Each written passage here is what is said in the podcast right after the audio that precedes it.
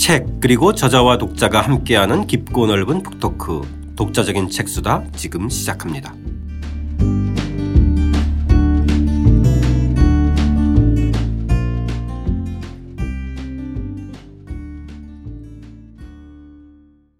박종기 선생님과 함께하는 고려세 재발견 7부 순서입니다. 고려왕조 500년 역사를 뒤로하다. 윤희 이초 사건과 저문은 고려왕조 편 시작하겠습니다. 저는 책 만든 사람 김학원입니다. 안녕하세요. 포근이 형 박태근입니다. 네, 저자 박종기입니다. 자, 저희들 오늘 도입부 함께 읽고 이야기 시작해 보겠습니다. 1390년 공양왕 2년 1월 전제 개혁을 저지하기 위해 우왕을 복위하려 한 혐의로 변한열은 죽임을 당한다. 같은 달 과전법을 완성해 급전 도감에서 관료들에게 과전 지급 문서인 전적을 지급함으로써 사전 개혁은 일단 마무리된다. 그러나 개혁파의 공세는 여기에서 멈추지 않았다. 반대 세력의 대표격인 이색과 조민수에 대한 탄핵을 요구한 것이다. 예, 저희가 지난 시간에도 살펴봤지만은 이때는 정말 어떠한 정황, 어떠한 일말의 움직임만 있어도 어떤 식으로든지 간에 예, 어떤 일관된 방향으로 몰고 가서 전국을 이제 그 주도하려는 지금 이런 아주 초미의 어떤 긴장 관계였어요. 사실 이제 그죠? 이 제가 이제 이거 서술을 합니다만 이 현재 우리가 유일한 사료가 이제 이 고려사인데 네. 역사가라는 것은 이 사실이 없으면 이제 얘기를 못 한단 말이에요. 근데 이, 이 현재 이 고려사 이 부분 1388년에서 92년까지 서술은 이 고려사 기록은 전부 다 이런 식으로 개혁파가 일방적으로 주도하는 형태로 서여 있고 여기에 반대하는 반대 세력들에 대한 얘기는 거의 없습니다. 음. 그러다 보니까 이게 이제 자꾸 이렇게 이제 사정개혁 그다음에 폐가 입진론 뭐 윤희 주 사건 이런 식으로 서술을 할 수밖에 없는 것은 고려사 기록이 지금 그렇게 된 거죠. 그렇죠. 왜냐하면 남아있는 고려사 기록이 대부분 조선 건국에 주도했던 사람들에 의해서 쓰여진 거잖아요. 예, 그리고 어떡하나 이거 혁명은 정당화시켜야 되니까. 그렇죠. 네. 그러다 보니 이 기록은 일방적인 기록이라고 볼 수밖에 없죠. 네네네. 그러면서도 우리가 여기에서 어떤 또 다른 역사적인 의미를 읽어내야 하는 예. 이런 어려움이 있습니다. 저희가 지난 시간에 그 예부 자문 그 사탁 사건과 관련해서 오늘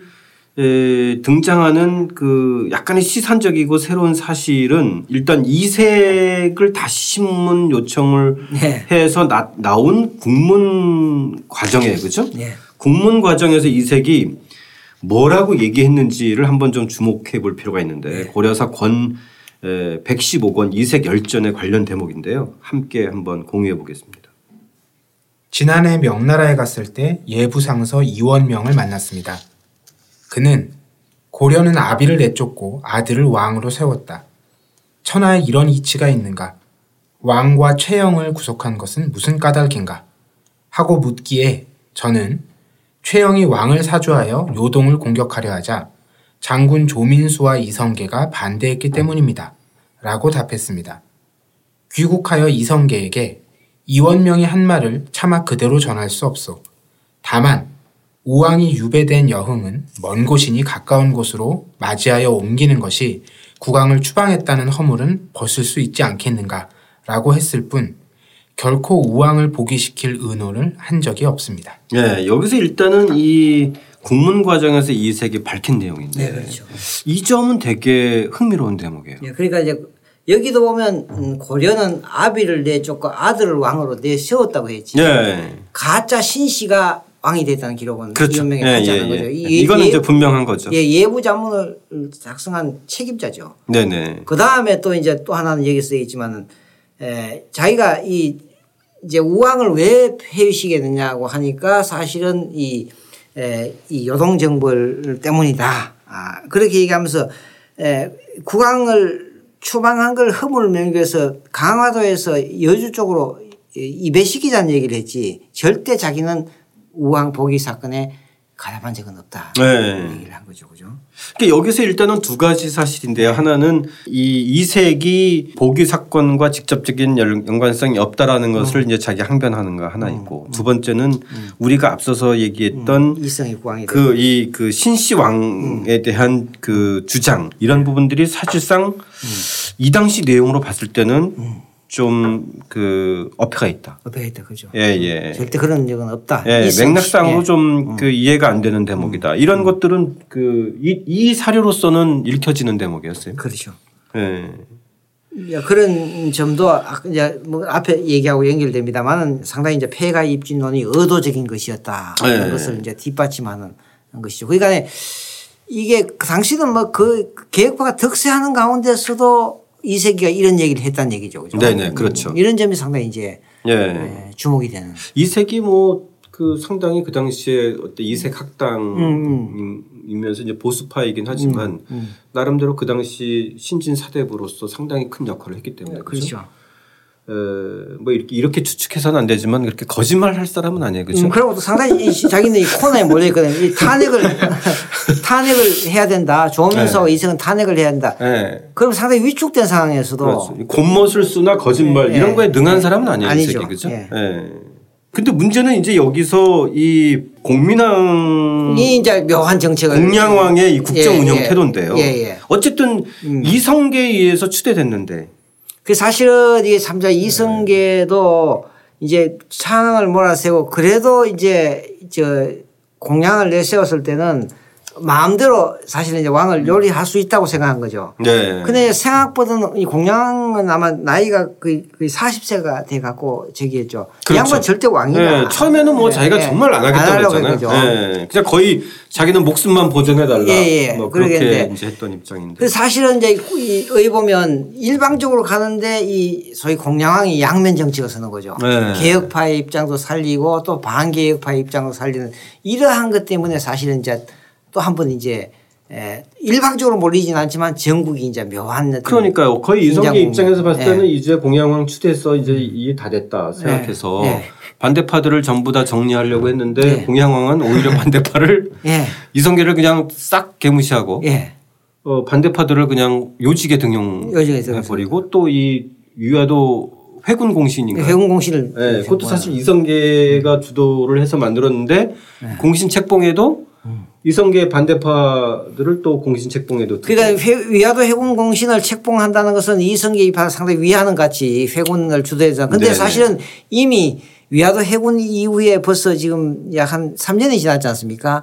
그러면 위화도 해군 공신 중에서도 예를 들면 변한열 같은 사람은 이미 이성계하고 반대파 세력도 상당히 정치적으로 반대로 돌아선 사람도 상당히 많다면 결국은 명분은 이성계를 위해서 해군 위화도 해군 공신을 처음으로 3년 만에 책봉을 했지만은 그 책봉 대상 속에는 이미 위화도 해군에 가담했지만은 이성계하고 정책인 입장이 다른 사람들도 공신에 책봉돼 버린 거죠. 네. 근데 공양은 왜 그랬을까요? 어, 저는 볼 때 공양도 상당한 어떤 정치적인 자심을 가졌던 것이 아니냐. 아니 근데 이 사람 자체 캐릭터는 뭐 아무튼 좀 보신적이고 어, 왕이 되기 되기 전까지는 그랬지만 네. 이 왕이 되고 나서는 또 어떤 이 자기가 왕권을 유지하려고 하는 뭔가 어, 저- 한번 예, 예, 예. 해볼 수 있, 있겠다. 기왕 했으니 예, 예. 권력을 잡았을 때 더 속성이 그대로 드러나는 것이 아니냐. 그래서 네. 공양도 실제로는 자기가 국왕으로서 전국을 주도하면서 전국의 한 축을 차지하려는 개인적인 야심이 상당히 있었던 거예요. 어쨌든 왕이니까. 예. 근데 보면은 이 당시의 왕들 보면은 좀 그 뭔가 이렇게 신하들을 도와주는 게 없어요. 이렇게 우왕 같은 경우도 보면 우왕 때문에 죽은 사람이 얼마나 많아요. 그 무- 물러 나와 놓고 막 사주하고 또 죽임을 결과- 당하고 결과적으로 공양이- 또 누구 불러서 또 자기 어떻게 좀 해달라고 그러고서 또 그러면서 또 죽임 당하고 이게 우왕, 왕들이 보면은 거의 신하들하고의 관계에서 보면 우왕좌왕이 정말 우왕좌왕인 왕들이 많아요. 그게 사실은 이 의원 결과적으로는 이성계의 어떤 저 조선왕조 국왕 추인을 추인해 주잖아요. 그렇죠. 예. 그래도 이 공양은 나중에 죽임을 당하잖아요. 네. 그거는 역시 이제 공양이 4년 동안 즉위하면서 상당한 야심을 갖고 있었다고 네, 네, 봐야 네. 되겠죠. 그런 점입니다. 자 이런 긴장 관계에서 정말 어, 그 사실은 상상하기 힘든 사건이 발생하는데 네. 이제까지 물론 이제 기존에 우리가 했던 건 조작이라고 친다고 하더라도 사실 이거는 진짜 조작하기도 어려울 정도의 어떤 그 상당 상상하기 어려운 사건인데 이 1390년 5월 오늘 이제 저희가 다루고자 하는 윤희 2초 사건이 발생하는데 일단 이 사건의 전말에 대해서 고려사 권 45권 한번 좀 읽고 이야기 나눠보겠습니다. 명나라 예부에서 고려 사신을 불렀다. 너희 나라 사람 파평군 윤희와 중랑장 이초가 와서 황제에게 이렇게 호소했다. 이시중은 왕요를 왕으로 세웠는데 왕요는 고려 종실 사람이 아니고 이시중의 인척입니다. 공양왕과 이시중이 군사를 일으켜 명나라를 치려하자 재상 이색 등이 반대했습니다. 이에 즉시 이시중이 이색, 조민수, 이림, 변한열 등을 살해하고 우현보, 우인열, 정지, 김종현 등을 먼 곳으로 유배했습니다. 유배된 재상들이 몰래 우리를 보내 천자께 이 사실을 아뢰게 했습니다. 이어서 그들은 친왕이 천하의 군대를 동원해 고려를 정벌해 달라고 요청했다. 일단 이 사실 여부를 떠나서 어쨌든 간에 이 공양왕과 이성계가 군사를 일으켜서 명나라를 치려고 했다. 예? 예. 사실 이건 뭐 있을 수 없는 있을 수 없는 일이고 또 뭐. 실제 이제 뭐 이게 뭐 이- 우왕과 예, 창왕 예. 때의 일도 아- 예, 여동정벌 때 일도 아니고 그렇죠? 예. 예. 그리고 나서 이색 등이 반대하니까 이제 싹 이색을 살해했다는 이색은 이때 살아 있었거든요. 그렇죠. 예. 어떻게 보면은 조작의 극치 아니에요 이거는 그죠? 그 역시 이것도 상당히 이제 이 그하고 왜냐하면 이 조작이라고 생각되고 그 당시 이 아까 처음에 저 며칠 전에 우리 얘기했으면 조반 얘기가 나와서 이 조반 얘기 때 같았거든요. 그래서 네네. 그 자리에서 무고라고 했고 또 고려에 와서 이걸 보고했을 때 어, 이거는 아무 문제가 아니라 해서 공양도 이거 더 이상 묻지 않고 그 넘어갔단 말이죠. 네네. 근데 이제 그 이거 이- 이렇게 하고서 조금 지나고 나서 이제 다시 이 사건이 이제 벌어지는 거지 않습니까? 그러니까 어쨌든 이 사건이 알려지고 나서 양쪽 다 사실은 이 엄중한 사건임에도 불구하고 제대로 다루지 않았어요. 예. 그죠? 예. 예. 그래서 어쨌든 은근슬쩍 넘어갔단 말이에요. 넘어갔습니다. 이 엄청난 사건을. 근데 이제 나중에 이 사건의 연루자인 김정현이 도망가다가 체포돼서 음. 이제 이성계를 제거하려 했다는 음모가 문제가 되어지면서 또 다른 형태로 불거진 거죠. 예, 그렇죠. 그죠? 그러니까 원래 가장 중요했던 윤희 2초 사건은 사라지고 음. 그 파생된 건이 더 문제가 더 됐던 문제가 거잖아요. 거죠. 예, 이 점도 사실 좀 석연치 않은 대목. 그 사실은 여기 이 여기에서 조금 전에 얘기했던 사람하고 전혀 관계없는 이 김종련이라는 사람이 예. 이 이성계 이제 살해 계획이 있었다.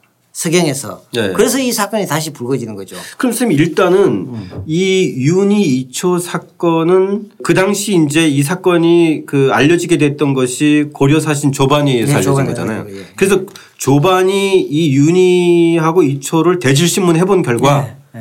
그게 사실이 아니었다. 예. 이건 밝혀진 건가요? 어, 그리고 그 자리에서는 이건 무고라고 밝혀졌다는 거죠. 아, 예. 그러 면서 이제 명, 이제 명나라 황제는 그래도 이거 고려 조정에 알려갖고 예, 네, 다시 네. 한번 확인해 보라는 얘기죠. 아. 그러니까 이미 무고임은 밝혀졌지만 어, 어, 예. 사건이 워낙 중대하니까 음, 일단 음. 사, 이, 이 여기까지의 정황 보고는 해라. 예, 정황 보고를 하라. 음. 그렇게 얘기해서 그 정황 보고를 했고 또 공양도 이건 문제가 될 것이 없다고 얘기를 했고 아, 예, 예. 또 당시에 개혁파도 사실이 또, 아니다. 어, 예. 개혁파도 그걸 인정을 했고 예. 그래서 넘어간 것이죠. 예. 어쨌든 이거는 양쪽 다 예. 사실이 아니다라고 일단은 예. 정리가 된 거네요. 정리된 거죠. 아, 예, 예.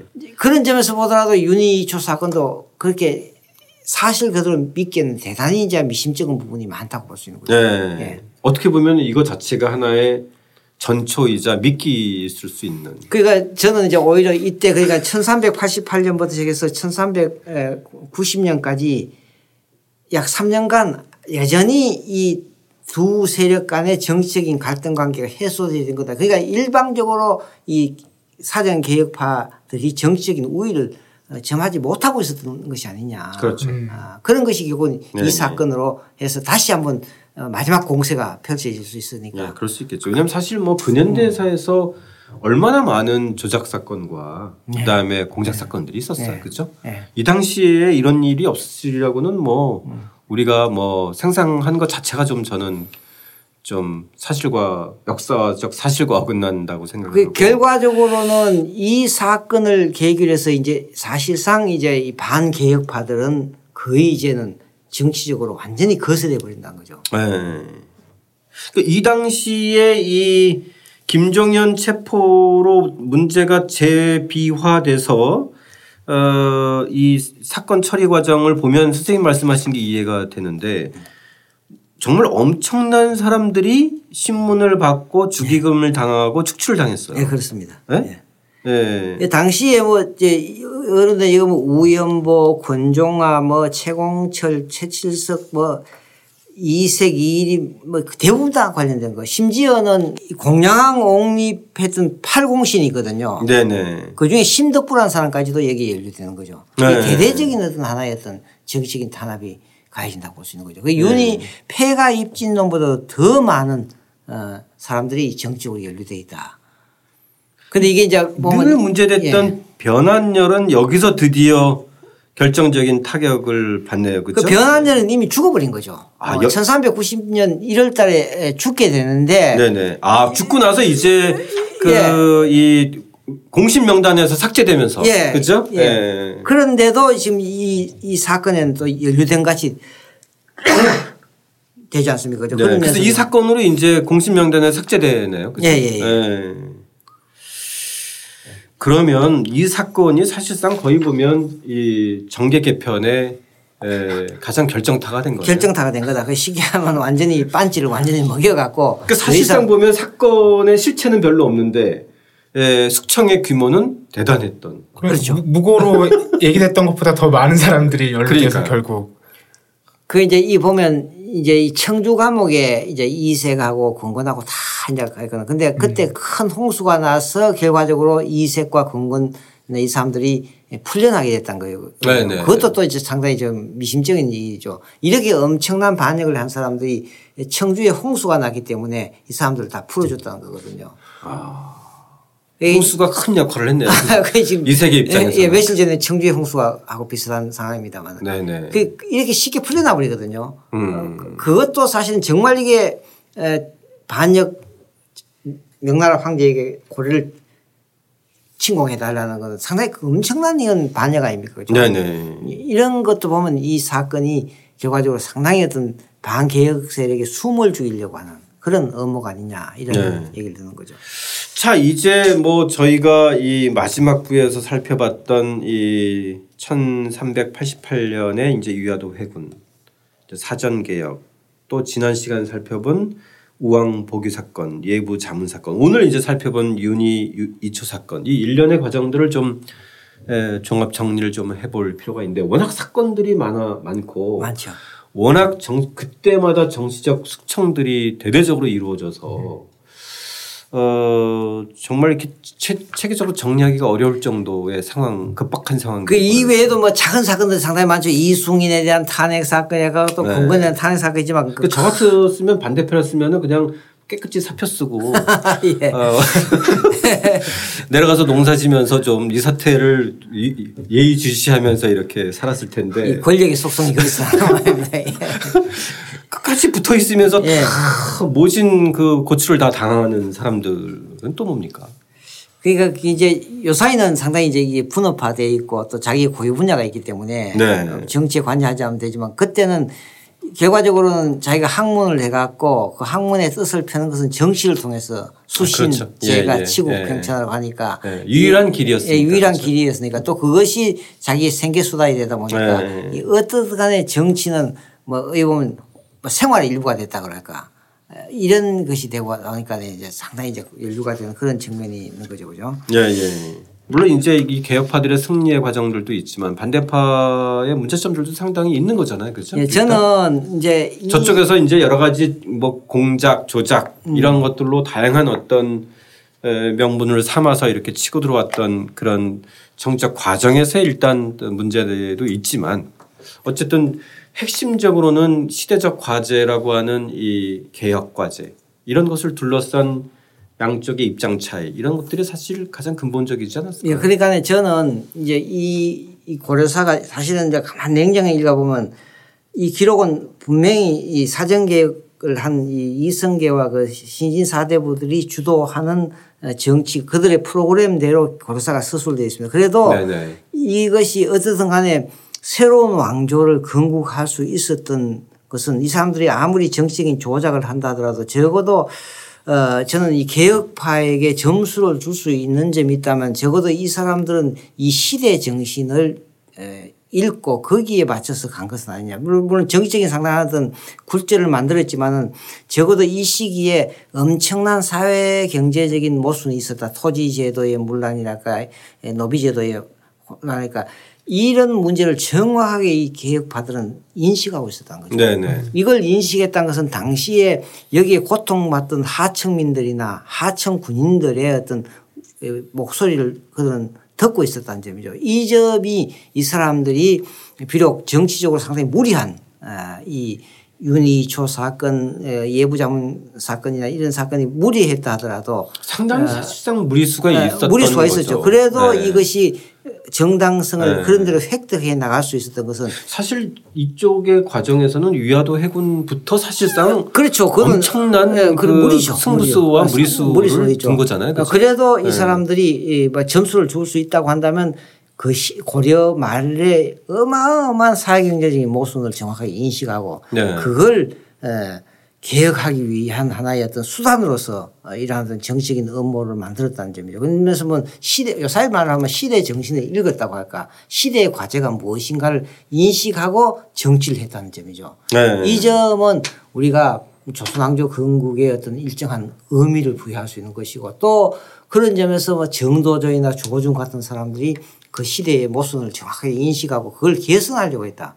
그 개선하는 과정에서 어, 장애가 되었던 바- 개혁 바- 반대 세력들을 사실 누리기 위해서는 좀 무리한 정치적인 어떤 어, 음모나 조작을 어, 작동했을 가능성 이 상당히 있다. 네, 그 네. 작, 어, 정치적인 무리나 어떤 이런 정치적인 어떤 음모가 어, 이 본질 시대적인 관제에 큰 어, 걸림돌은 되지 않았던 것은 아닌가. 네. 이런 점에서 저는 어, 개혁파는 어떤 어, 일자 어떤 정치적인 에, 문제는 있지만은 역시 이게 하청 관료나 군인 민의 지지를 받았다는 점 어, 이런 점은 상당히 이제 우리가 높이 평가해야 돼. 그- 그렇게 하면 뒤바꿔야 하면 오늘날 또 우리 시대의 역사적인 과제가 무엇인가 사회경제의 모습이 뭔가 이걸 정확하게 인식하고 행동하는 것하고 그렇지 않은 건 전혀 차이가 있지 않느냐 이런 생각이 들거든요. 네. 근데 좀 약간 좀 아쉬운 점은 그런 것 같아요. 그러니까 기록상에서 보면 역시 승자의 기록이 밑바닥에 깔려 있다는 측면 또 한편으로는 그렇고 사실 예전에 그 정도전 드라마를 좀 보면 이 이인임의 캐릭터나 어, 내지는 이 최영의 캐릭터들은 좀 부각됐는데 상대적으로 보면 이 여- 오늘날 지금 저희가 이야기하고 있는 이 반대파 진영의 일군의 그, 그 시대 인물들이잖아요. 이색이라든지 권근이라든지 뭐 이런 다양한 사람들의 목소리는 상당히 좀 잘 안 들려요. 안 열려 있죠. 예.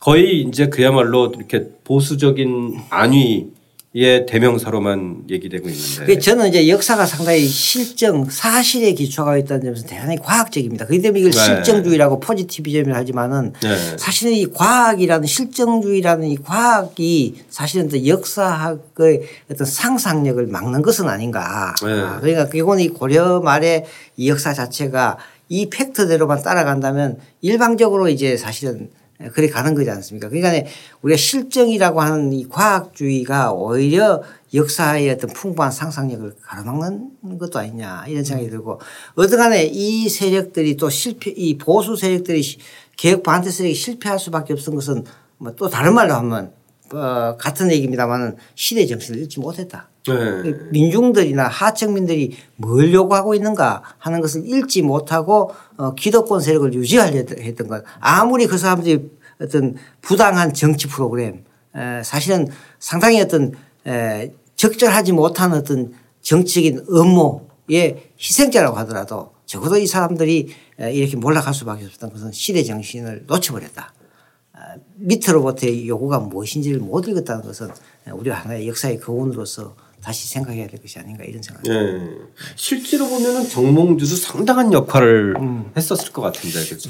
그게 사실은 네. 이제 정몽주는 어, 또 이제 다- 다른 말로 얘기하면 상당히 어떤 이저 보수파 아, 고려 왕조를 지키는 이렇게만 볼 것은 아니고 정몽주는 보면 마지막에 선택을 잘못했지 시종일관 개혁 그렇죠. 갖고 예, 예. 또 저는 항상 저 전쟁개혁 그 논의할 때 정몽주는 어, 찬성도 아니고 봐도 중간 정도의 입장을 취했다. 요새 같은 기권 내지는 뭐 이렇게 개혁적 보수파라고 할까요? 네. 개혁적 중도파라고 개혁적 할까요? 보수. 그러니까 저는 이제 이렇게 이게 우리도 오늘 설명도 사실은 막 그렇게 했습니다만 개혁 사정 개혁 찬성파 사정 개혁 반대파 이렇게 양진영을 나눈다면 오히려 이 중간 지대 이색이나 정몽주 같은 사람은 아주 보수도 아니고 아주 계획도 아니고 그렇죠. 중도적인 네. 이런 영역을 우리가 사실은 역사를 연구하면서 놓쳐버린 부분 아닌가. 그러니까 건국의 네. 입장에서 봤을 때는 네. 보수적이지만 음, 음. 사실 기존 고려 개혁의 주창자는 이색하고 정몽주였잖아요. 그렇죠. 그렇죠. 네. 어떻게 보면 사실상 네. 개혁파인 거죠. 그러니까 뭐 사실 이제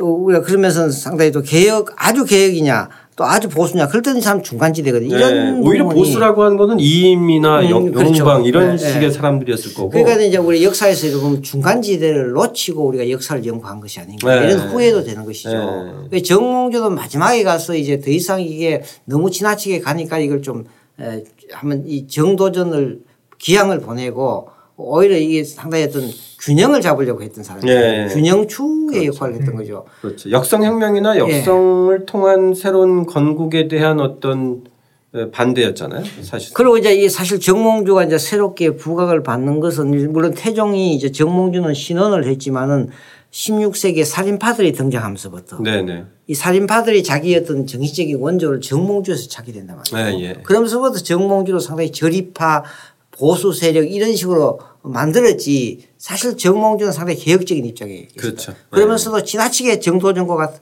조준과 같은 지나치게 급진적인 개혁을 제동을 하면서 개혁을 가려는 그런 입장이잖아요. 그런 네. 점에서 보면 우리가 이 살인파들이 등장한 16세기 이후에 정몽주를 아주 저리파의 상징 고려왕조를 지키려는 어떤 보수파의 상징으로 볼 그런 여지는 없다고 저는 생각이 됩니다. 네. 이런 점도 우리가 이제 앞으로 역사 연구에서 한번 생각해 보는 문제가 있냐 이런 생각이 듭니다. 그렇죠. 네.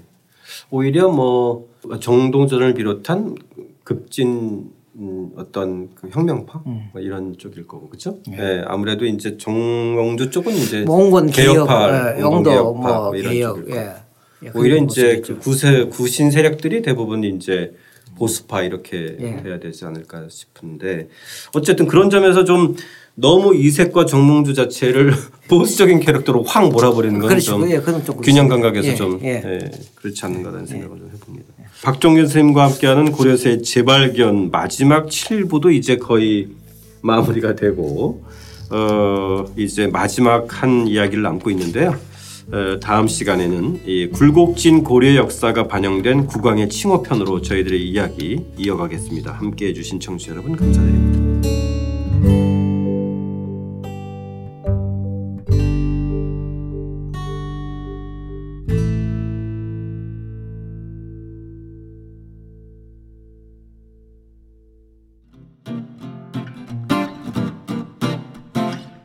독자적인 책 수단은 책 읽는 사람들이 모이는 공간 알라딘 서점과 함께합니다.